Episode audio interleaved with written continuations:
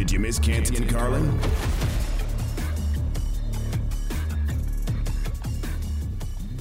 It is just that, and man, I'll tell you what, that was a blockbuster of a trade made last night by the San Francisco 49ers and the Carolina Panthers. We will get into Christian McCaffrey moving to the NFC West in mere moments. It is Canty and Carlin on ESPN Radio and on the ESPN app. We are presented by Progressive Insurance. Hit us up on the Dr. Pepper call in line at 888 say ESPN. Canty, what is going down? Man, it's a football Friday, and Carlin, based on my sports fandom, that's all I have to look forward to now. Right. I know we had the sports equinox yesterday, where Mm. all four major sports leagues were in action, but let's just say two of the teams that I'm really passionate about came up just a little bit short. Boy, you're just in a a- little bit short. You're in a couple of long goodbye situations right now, They're my both friend. they're both 0 2. they're both 0 2. My Yankees in the LCS and then my, my Los Angeles Lakers. So not great, Bob. yeah, Not great. I got I got bad news for you. The other one lasts till April. Yeah. Yeah. Do I still have to watch Russell Westbrook shoot the way he shot last night? Chris, you don't have to do anything. No, I, but I'm a fan. I have to watch it. But Then yes, do they have to keep putting him out there? yep. was- Until was- they tell them to stay home, they have to keep putting them out there, and that's got to come sooner rather than Oh, later. oh. And trust us, we're going to get to that as well. But we're going to start before we get to the trade with what we saw on Thursday Night Football. Which wasn't as bad as the last two weeks. No, it was not. Thank God. Actual points. 76 points up on the board. Is that right? Did I get the number right? 42 34. Yeah. 76 points actually up on the board. The Cardinals throw up 42, and they end up taking out uh, the. Uh, uh, for Pete's sake, the, The Saints. the Saints, who were just awful. The So you're great at math, but you can't remember the New Orleans football team's no, name. no. Are are they memorable right now? Because they can put up 34 points, but they're also throwing interceptions all over the place with Andy Dalton, who is just he's tougher to watch by the day. And then on the flip side, I got Kyler Murray and Cliff Kingsbury getting into it on the sideline. And listen to Kyler as to what that discussion was about. He's real animated over there on the sideline sometimes. So it's always, you know, it's never, it's never, you know, calm down. We're good. You know, we're gonna make it right. We ended up scoring, so that was good. But uh, yeah, that's all I was saying. Chill out. Clock was running down, um, and we we couldn't have got off the play that we were trying to run. So it was, I guess, it was my fault. I don't know, I'll take it. I don't know. Yeah, I don't think you were saying chill out. Not from what I could read you, your lips. You could see on those cameras. They did a great job of getting the shot. He was upset. And I understand that because it was a situation where they worked the ball into the red zone. They had had to settle for field goals the two previous drives, and they wanted to capitalize on that opportunity. They just converted on a fourth and one. So, like, you, you realize, okay, we got to take advantage of this. This is one of those we got to have in this situation because we're down by eight points. And there was a level of urgency that I saw in Kyler in the first half of that game that I hadn't seen all season. And it was reflected in how the team overall played. Carlin, they scored 28 points in the first quarter. I mean, Arizona was one of the worst teams, if not the worst team, in first half scoring differential in, in the NFL. So it was a good sign to see New Orleans be able to capitalize on the opportunities that their defense made, but also the opportunities that their offense was able to create by methodically being able to drive the ball down the field. Yeah, I, I'll tell you what else. The Cardinals were also 0 and 6 against the spread in the first half. I know And because I lost- happen to pay attention to that. And they had lost eight straight home games yeah, up until last night. and now that's over with because at the end of the first half, all the Saints kept doing was turning the football over. Two pick sixes, for Pete's sake. And it was almost, uh, Chris, I was afraid that their third crack at the two minute drill, they were actually going to go and try and do something and turn it over again. And they, they ended up just taking a knee. The Saints, look, Saints are toast. You and I were on this early, and I'm, I'm not going to pat ourselves on the back, but I'm, that's exactly what I'm going to do.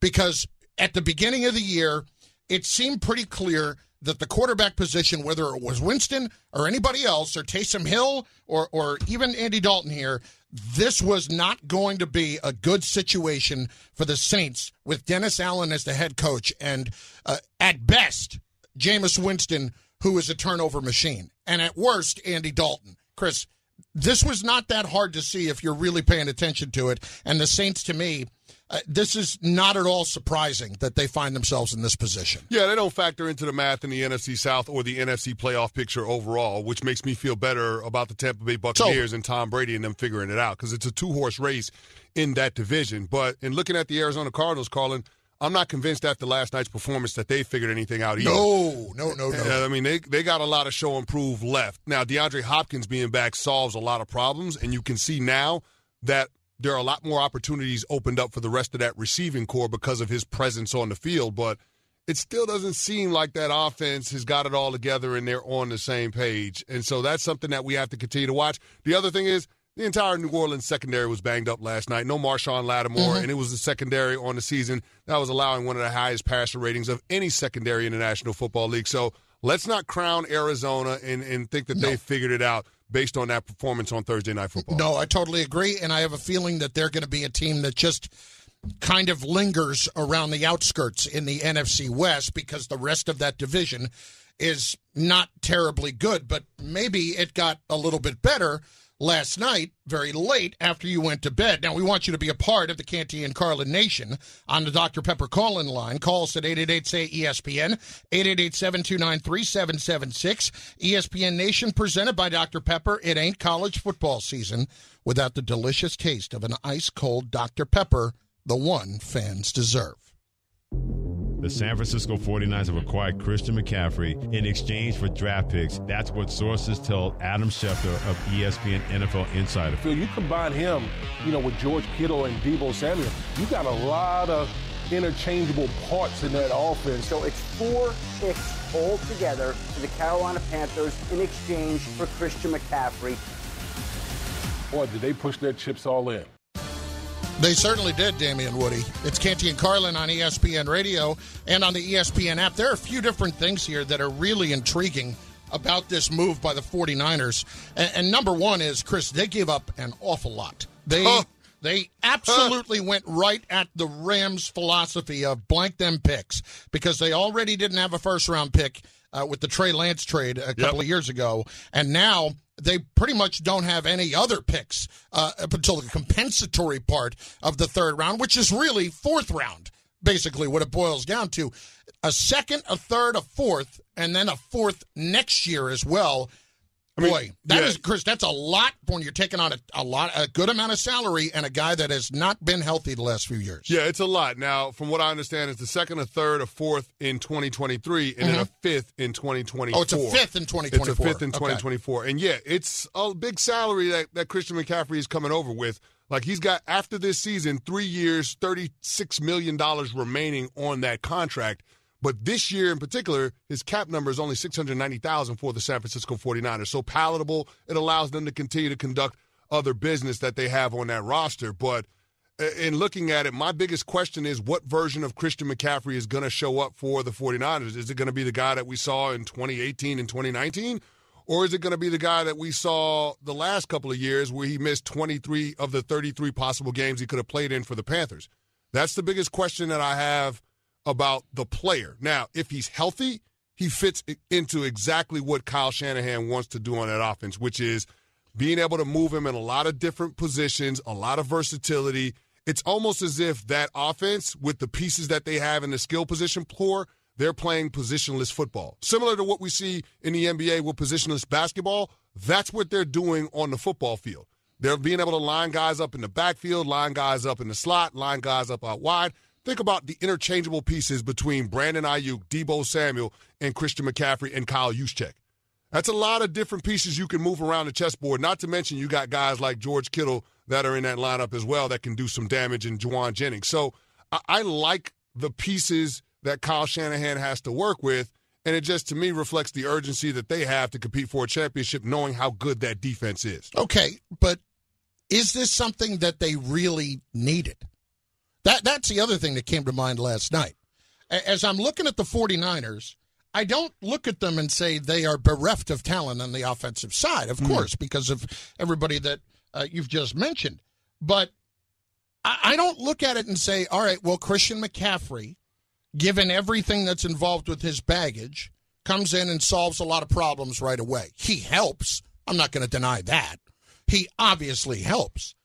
But I wonder if the assets would have been better served using it in a different place. Now, we've seen the 49ers get absolutely hammered by injuries this season, especially on defense. You know, uh, with Ward, with uh, Bosa, and and the likes. I mean, these this puts them in a in a tough spot where if they're not deep enough defensively, as good as they are, can I rely on all those guys being there? And it kind of made me think like, would the 49ers have been better off taking those kind of assets and trading for a Robert Quinn as opposed to trading for Christian McCaffrey? Really take the defensive line and turn it in, turn it into a dominant situation, somewhat like the Rams did last year with Von Miller. You know that I, I think using those kinds of weapons or using those kinds of assets to get a defensive weapon who can wreck the game in a hurry, along with what I have already, makes it really untenable for offenses I'm going against. Yeah, Robert Quinn probably doesn't cost you as much as Christian McCaffrey does too. No. Because of where he's at in his contract situation versus McCaffrey's. And and there's merit to what you're saying. Because when the 49ers went to the Super Bowl in 2019, they had five guys that could get after the quarterback. Remember, it was DeForest Buckner, it was Arik Armstead, it was Solomon Thomas, it was Dee Ford, and Nicky Bosa. They, I mean, I mean, one on one, those guys are going to win more than they lose, and that's what they rode in order to get to an opportunity to compete for a championship. Now they came up short in the Super Bowl, and we all know why. But all I'm simply saying is this: when you look at what Shanahan likes to do on offense, I get why McCaffrey is a fit. Right now, their team in yards after catch, they're tops in the National Football League. Mm-hmm. Christian McCaffrey helps to fortify that strength. Their running game took a hit when Elijah Mitchell got hurt. Okay, right now, there's only nine teams in the National Football League that have fewer yards after contact. That's a problem when it comes to rush attempts. Fewer yards after contact. There are only nine teams that are worse off than the San Francisco 49ers. So that's an area that Christian McCaffrey should help in terms of being able to keep them on schedule, in terms of how Jimmy Garoppolo operates that offense. Christian McCaffrey gives them a little boost in terms of taking pressure off of the quarterback and allowing the skill position corps to do most of the heavy lifting on that end. They got to score more points, Carla. Right now, they're 20th in scoring offense. They got to bump that up. They got a defense that can get it done. Their defense is tops in total yards and tops in scoring. Their offense has got to come along a little bit. Christian McCaffrey's going to add some juice. Yes, he will add juice. I I really wonder what the urgency level was though. Why did it get ramped up? Because clearly it got ramped up here. And was that urgency the fact that the Rams were very much in the mix to get him? Mm. Because and that's another thing. If the Rams want to continue to do this, and they're almost in a position now where they had to double down on this. We've talked about this. Yeah. Were you really afraid of the Rams getting Christian McCaffrey if you're the 49ers? Like I that should not have been a reason. I know they would have had him for the next couple of years. Chris, I don't think McCaffrey would have made the difference for the Rams this year as bad as things are in other places here. Well, you just said it. It might not necessarily just be about this year. It might be about 2023 and 2024, where the Rams are going to have a chance to reboot this thing. They'll have a couple more draft picks, and we'll see, you know, how they retool. I mean, we know that the Rams aren't going to stay down long because of who's leading that squad with Sean McVay and Les Snead. So I, think there is a bit of an arms race out in the NFC West, and these two teams have been competing for players the last several years. They were competing for Matt Stafford. They were competing for OBJ. This time, the Niners found themselves on the right side of it by being able to land McCaffrey. And not only is he going to help this year, but he's going to help in the future. Whoever the quarterback is, whether it's Jimmy Garoppolo or Trey Lance, Christian McCaffrey is going to help if he can stay healthy. Now, the other reason why I would say it's a solid move for the 49ers, you look at the NFC, man. Who's the second best team in the conference? It's a great question. Who's the, who's the second best team in the conference? You can't definitively say Dallas or No. New York or Minnesota or Tampa. You can't definitively say anybody. Yeah, okay. So San Francisco has as good a claim to that as anybody else. So if you can make a move that can put you in the pole position to be that second best team in the NFC, you're going to find yourself in good shape down the stretch run. And I've got to believe as this 49ers team gets healthy, this is going to be a tough out for any of those squads. I, I, st- I guess I'm just confused by the fact that we have spent the better part of the last three years at least minimizing what the running back means in the NFL now. Yeah. And now this team turns around and unloads a ton when they already were short on draft picks to go and get a running back that has been hurt quite a bit. There's there's one thing in going all in to me. This move feels a little unnecessarily desperate. Whether it's to keep it away from I, the Rams I get, or I get where you're coming from. It feels redundant to some regard, but I don't think it is because well, not even redundant, but not, but just not for the for the particular position. I feel like can they navigate this for a while with Jeff Wilson? I, I think it's possible. Yeah, yeah, but think about how important Deebo Samuel is to this team. How important Mm-hmm. Brandon Aiyuk is to this team. Like being able to take some of those rush attempts, those types of touches away from those guys. I think it's going to preserve them as we go through the season as well. They'll have more steam. They'll have more juice in the tank as we get to the games that matter the most in the postseason. So I think that's a part of the equation too. Like making sure that you can use, you know, the versatility of Christian McCaffrey in similar ways to how you use Aiyuk and Samuel. So being able to put those touches on McCaffrey, those hits on McCaffrey, and take some of that off of Deebo and off of the other players in your skill position corps, I think that matters to Shanahan as well in terms of preserving his guys for when he's going to need them the most. So I, I like the move. Again, you needed some more guys that had juice in this offense because it's predicated on yards after catch. It's predicated on being able to break tackles in open space. That's how they get the, the majority of their yardage. You got to have guys that can do that, and Christian McCaffrey certainly fits that bill.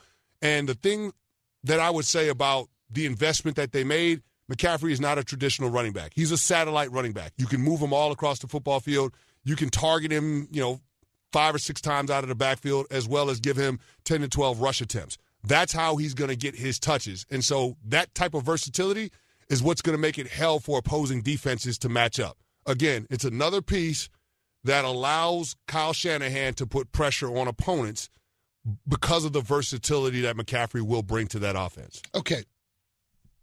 Last question about this. Did the 49ers just win the NFC West?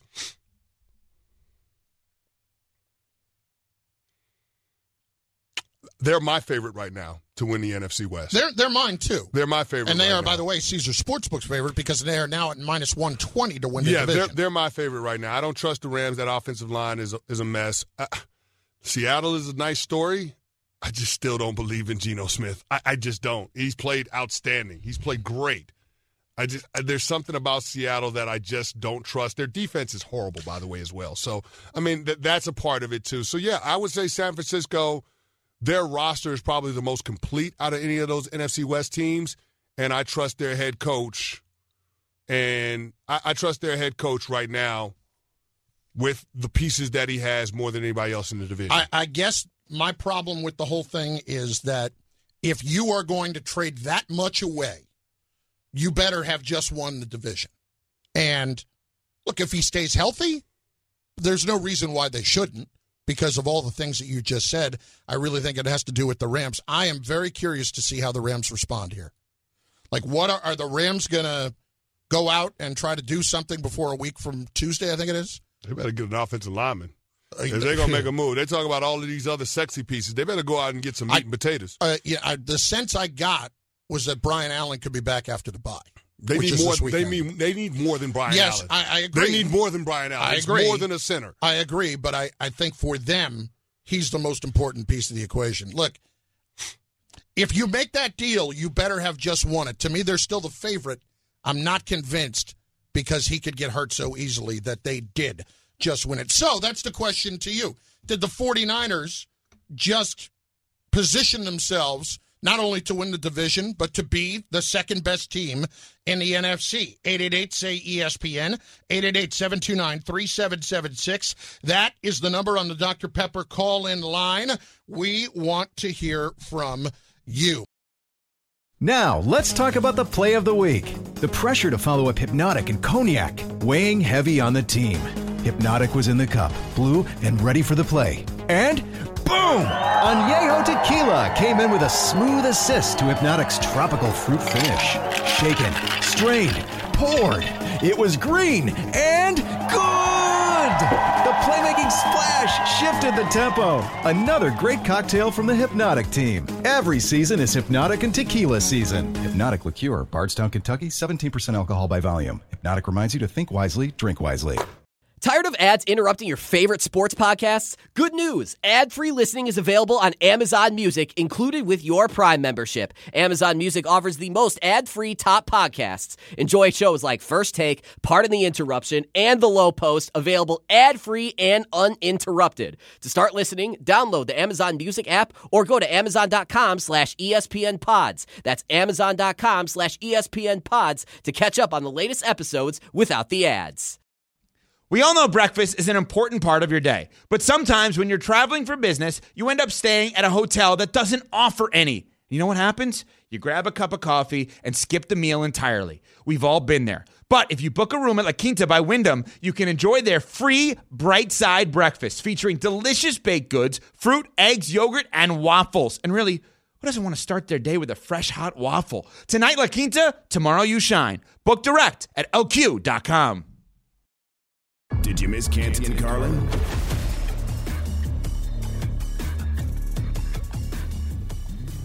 It came at a late hour. Pretty big move by the 49ers, picking up Christian McCaffrey in a large, large trade with the Carolina Panthers. It's Canty and Carlin on ESPN Radio on Sirius XM Channel 80. Right now, for more on that, we welcome in ESPN senior NFL reporter Jeremy Fowler, who joins us right now. Jeremy, Chris, and Chris, we appreciate it as usual. What was your reaction when you heard the news last night about the uh, about the trade of McCaffrey to the 49ers?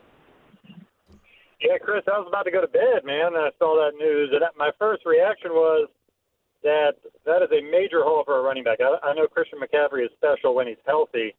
We're talking about a third, or a second, a third, a fourth, and a fifth round pick. So two day two picks.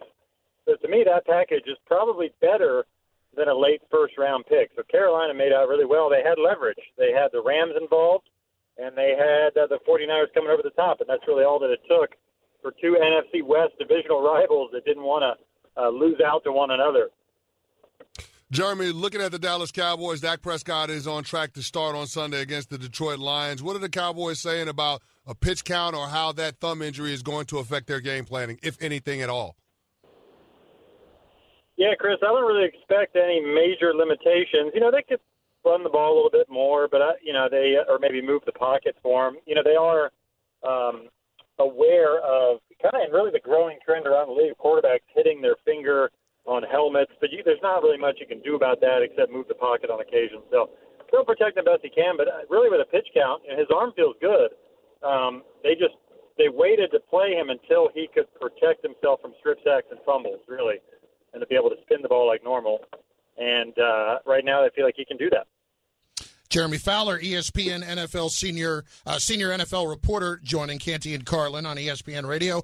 All right, Tua's back this weekend against the Steelers Sunday night. You know, he says the other day, uh, Jeremy, that he didn't even remember uh, really what happened in Cincinnati. It just feels like a case where everybody's going to be sitting on the edge of their seat, hoping and praying for this guy, especially the higher ups in the league.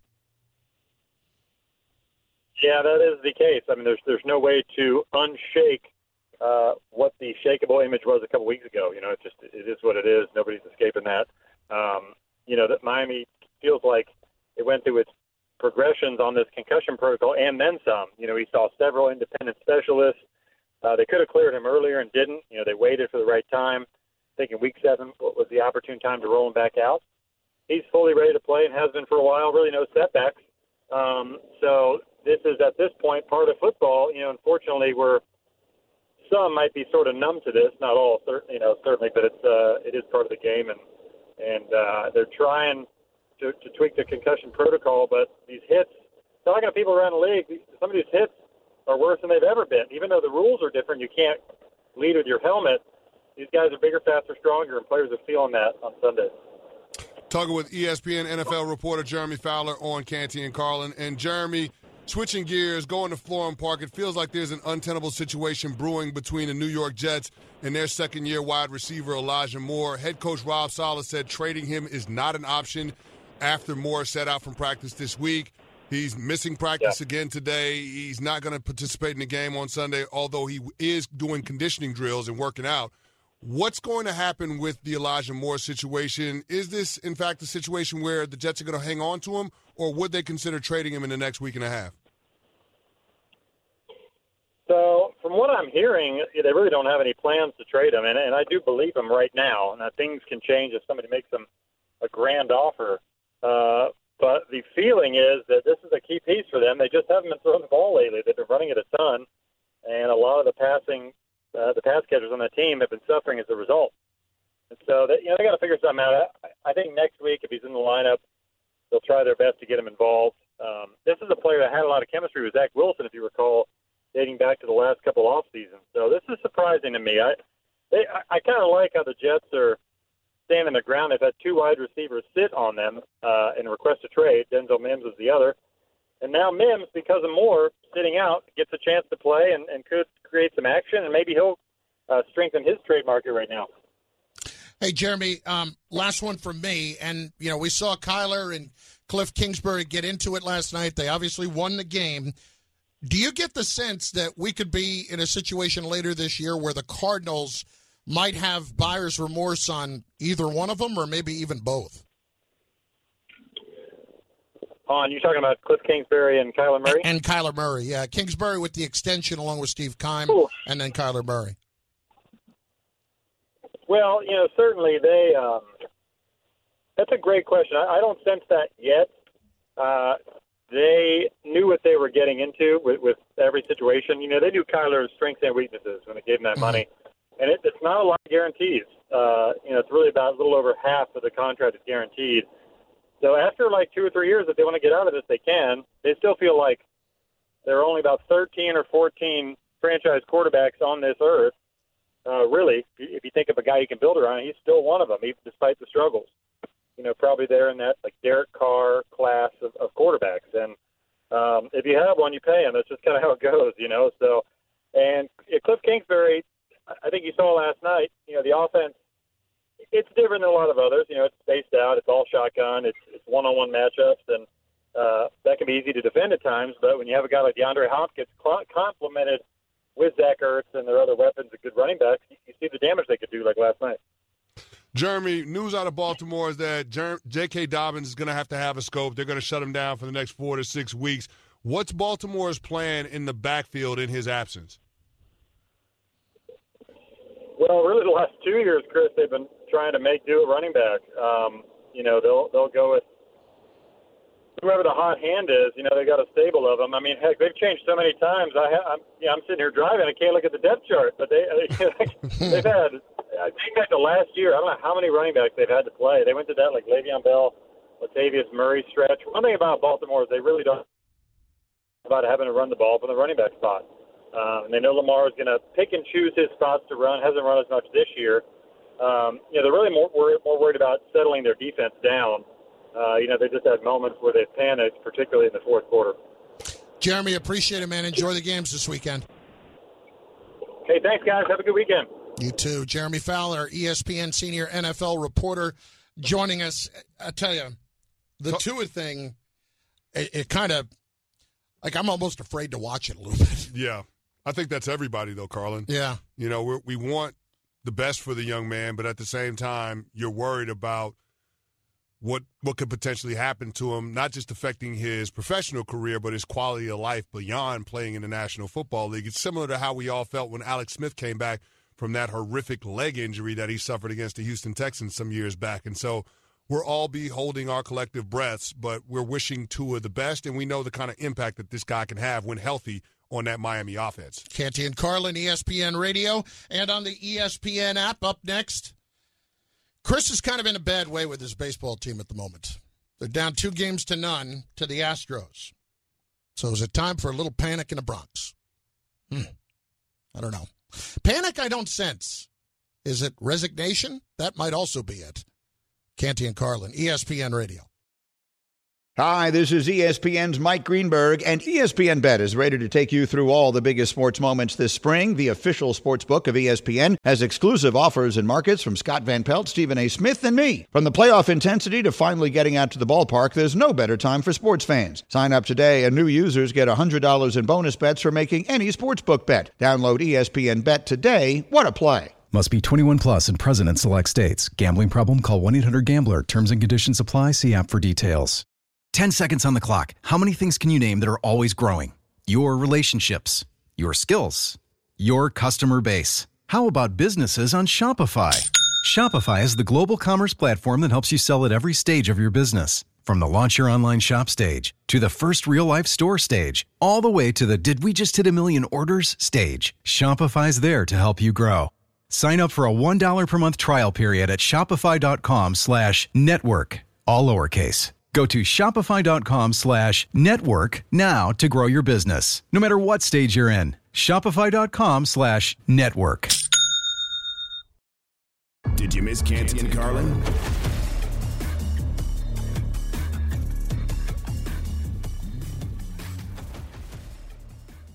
I'll tell you what, with Dak coming back this weekend and Tua coming back this weekend, it does raise a very interesting question as to which team is going to be affected more positively more. And it's hard for me to, as well as we saw the Cowboys perform without Dak Prescott, and as poorly as we saw the Dolphins perform without Tua, I, am not even sure why it is a question, but I also know that we feel like with Cooper Rush, the Cowboys are very limited with what they could do over the long haul. Um, well, I hear where you're talking about they're very limited in what they can do, but right now the Cowboys are going to be in the playoffs if they started today. Yeah. You can't say that for the Miami Dolphins, Mhm. which is a part of the problem. So when we talk talking about the impact that the two quarterbacks can have on their team, I think overwhelmingly you're talking about Tua being more impactful in his return than Dak is, even though Dak is the better player. Like that's where I'm at because right now the Dolphins are in last place in the AFC East, and overnight that became one of the toughest divisions in all the sport. So that's why I would say Tua's impact would potentially be greater, just because I think the stakes for Miami um, and the expectations of the team change in terms of what happens with their postseason fate. I think the Cowboys are going to the postseason whether Dak or Cooper Rush is the quarterback. Now, what they do once they're in the postseason is a different story altogether. But if Tua doesn't come back and play in the majority of the games down the stretch, then the Dolphins aren't going to be a playoff team. Right. I, I would agree with that. I, they're not going with Teddy Bridgewater, and they're certainly not going with Skylar Thompson. No, they got 11 games left. You need Tua to play in at least nine of those games. At three and three right now, definitively with Tua, would you would you say definitively with Tua they are a playoff team because they started three and zero in the year? With Tua, they're the second best team in that division, and I would probably say I trust them more than any other second place team in the AFC, save the Cincinnati Bengals. Can Does we- that make sense? Yeah, it does. And I know the weapons we're talking about on offense, and I'm assuming that's the biggest reason. They also have a very good defense. I, I need to give them credit for that. Yep. Um, I think it's a little bit closer uh, between them and the Jets, how well the Jets have played. But I would still put the Dolphins slightly in front of them if Tua is healthy and out there on the field. Man, listen, the, the the Dolphins beat the Baltimore Ravens and they beat the Buffalo Bills. Yeah, I know, but like you uh, see, uh, what, what, are you, what are you going to say, Carlin? You can't argue that. They beat the Ravens and they beat the Bills. Give them credit. But did you see the the thing about the Dolphins? You know, it basically be thirty degrees cooler on their own sideline at home. Here we go. I'm, I'm not making Here excuses, we go. but geez. Anything to discredit the Dolphins with Tua. Uh, there was a moment last night where I thought the Yankees were going to break through.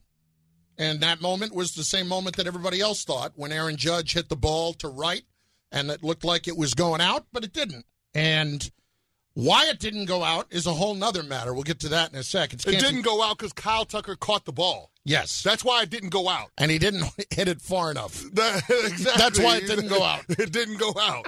We can It agree on It wasn't out.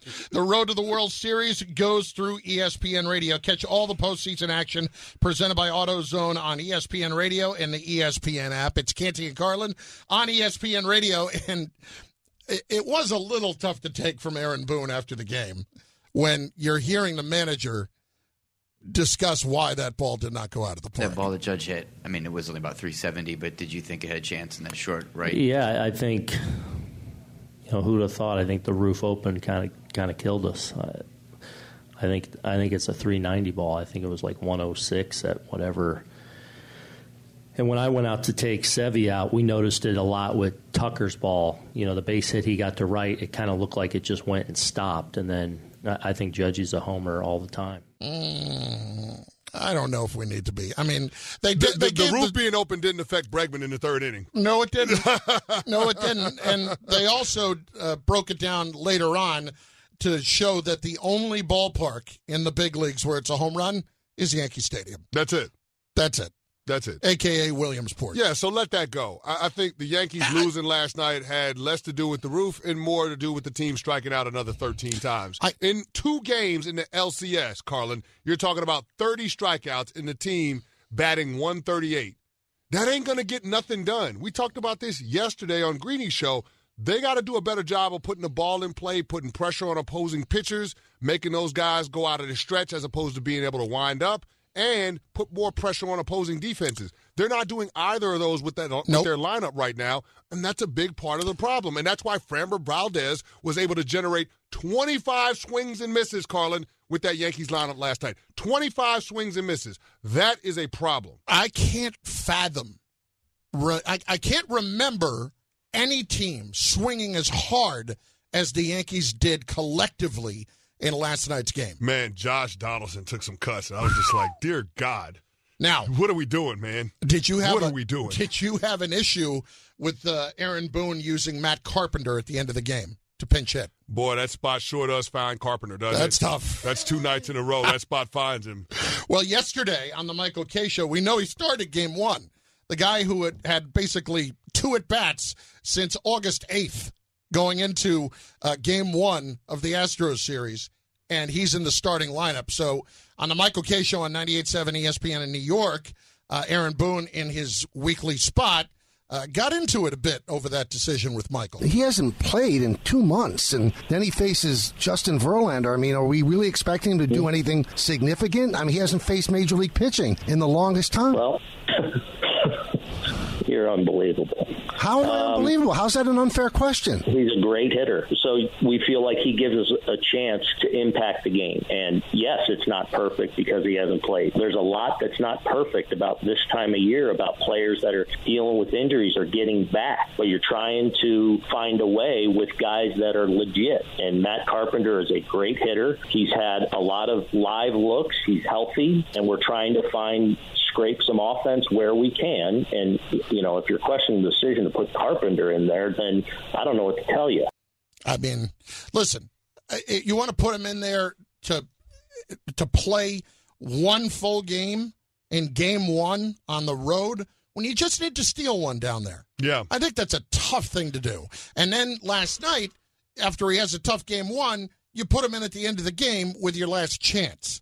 And I, I'll tell you, I know that you're down a run. Yep. And I know that Donaldson just walked, but it was it wasn't you know a four pitch walk Mhm. by any stretch.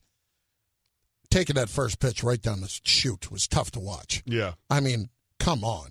Yeah. Right down the chute. No, and I'm a lot with of the. Yankees were doing that last night. No, and, and here's the thing. Sometimes the first pitch in the at bat is the best pitch that you're going to get to hit. Like Aaron Judge in the eighth inning, that was a cement mixer that was thrown right in the middle of the plate, an off speed pitch, middle, middle. He took it for a ride. Now, he didn't get all of it, and I'm sure that's one he wishes he could have back. But sometimes in an at bat, the first pitch is the best pitch that you're going Yeah. to see. So I understand that approach to it. But when you get it, you got to take advantage of it. Just like the opportunity that they had in the fourth inning. When you get that error by Valdez, yep. you got to get more juice across. You got to scratch across more than two runs. You got runners at second and third, no outs in that inning. You got to get more than what the Yankees got, which was the two runs. Like I, I just, there are certain things that you point to and you say they had opportunities and they just didn't take advantage of them. Whether you're talking about the first game or last night, it, just feels like this team has routinely come up short against the Houston Astros in Minute Maid Park, and that's, why I call it a shop of horrors. That's because the philosophy has not changed in five, six, seven years. Get as many guys as we can to hit the ball out of the ballpark. But then when we get to the postseason, that doesn't play as much. Look at the Astros. They put the ball in play.